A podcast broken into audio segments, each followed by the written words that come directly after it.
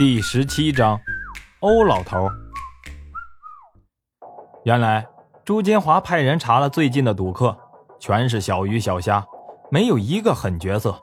输的最多的是一个叫关培刚的生意人，也不过输了二十多万，外加一辆普桑汽车。这个小子就是打死也没有胆子杀了三哥。另外几个输的较多的也没什么嫌疑。只不过关培刚的那部普桑不见了，三哥的宝马和军师的帕萨特都在车库里没动，估计啊，普桑是被三哥给处理了。马峰听说车库里有宝马，就很后悔，当时怎么没仔细检查一下。后来，有小混混查到当天有辆出租车在面粉厂停过，又查到当天三哥也并没有安排赌局，就从出租车入手。查到了马峰是从大地物业上的车，查到马峰只是大地物业的一个电工后，朱金华的手下大将，就是拿斧头的张玉，也并没有怀疑是马峰，只是揣着撞大运的想法想抓回来问问，所以才有了今晚的这一幕。马峰问：“这事儿就你们知道？”司机点点头：“呃，对，就我们知道。”我们来只是想从你口里看看能打听点什么。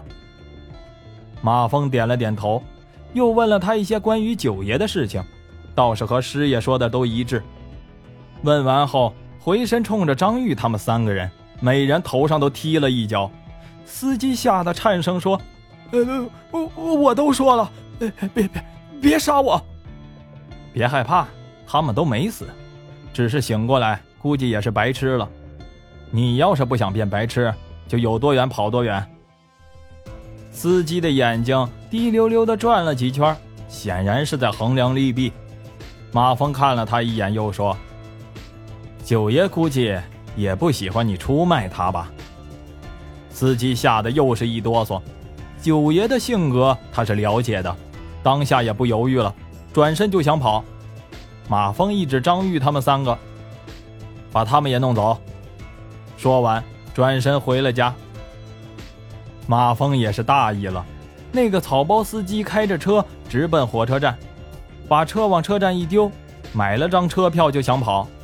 车站是外号“黄皮”的地盘，黄皮一看是张玉的车，刚想过去打个招呼，拍拍马屁啥的，就看见张玉半死不活的躺在车里，小腿肿的跟大腿一样粗。黄皮是大吃一惊。立马给朱金华打了电话，草包司机还没上车就被朱金华的人抓了回去。朱金华一看张玉的伤，知道事情弄大了，也不敢隐瞒，立即就报告了九爷。在后宫洗浴中心的包厢里，九爷的保镖刘龙庆仔细看了三人的伤势，又听司机哭丧着脸说了当时的情况，想了半天问。你没有夸大，司机赌咒发誓，每个字都是实话。刘龙庆回到九爷身边说：“我没有把握赢他，这是个高手。”九爷感到诧异，因为他很清楚刘龙庆的身手，手下三员大将，朱金华够狠，但是他的身手四五个加起来也不是刘龙庆的对手。秦力哥够义气，身手也不错。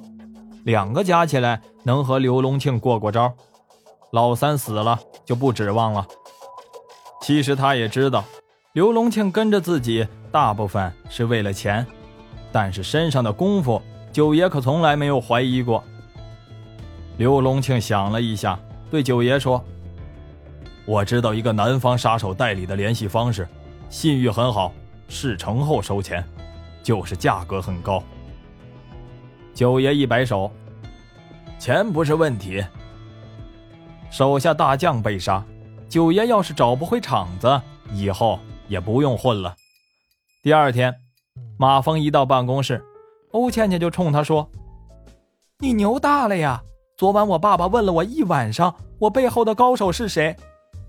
哈，没这么夸张吧？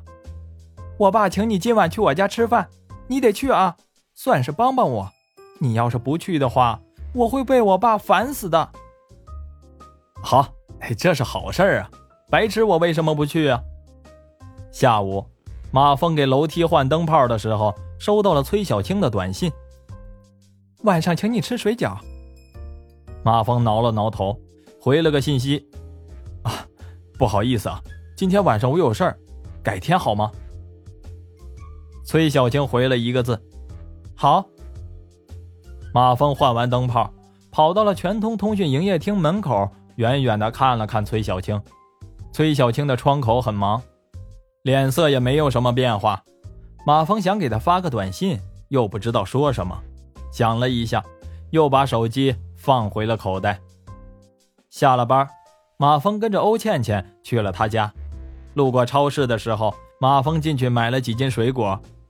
欧倩倩笑着说：“哟，还蛮懂礼貌的呀。”欧倩倩家住在一水花园，是 Z 市比较好的小区之一。欧倩倩家住在一楼，一进门看家具的摆放就很有文化气息。欧倩倩显然是早就打过了电话，一开门，一对夫妇就迎了上来。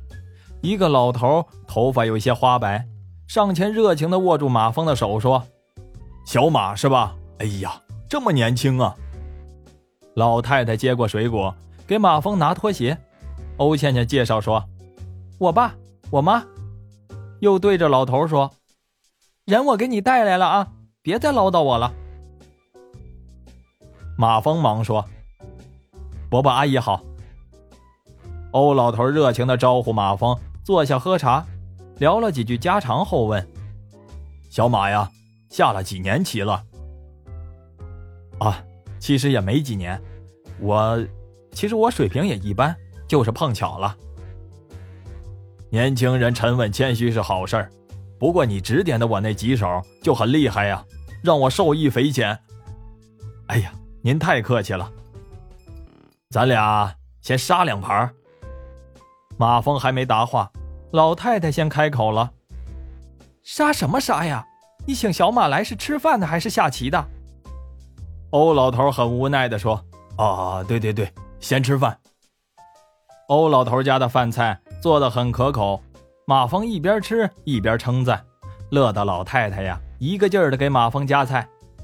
吃饭的时候，老头了解了小马学的是化工专业，和马蜂交流了几句，居然造诣很深，对马蜂的一些见解也十分敬佩。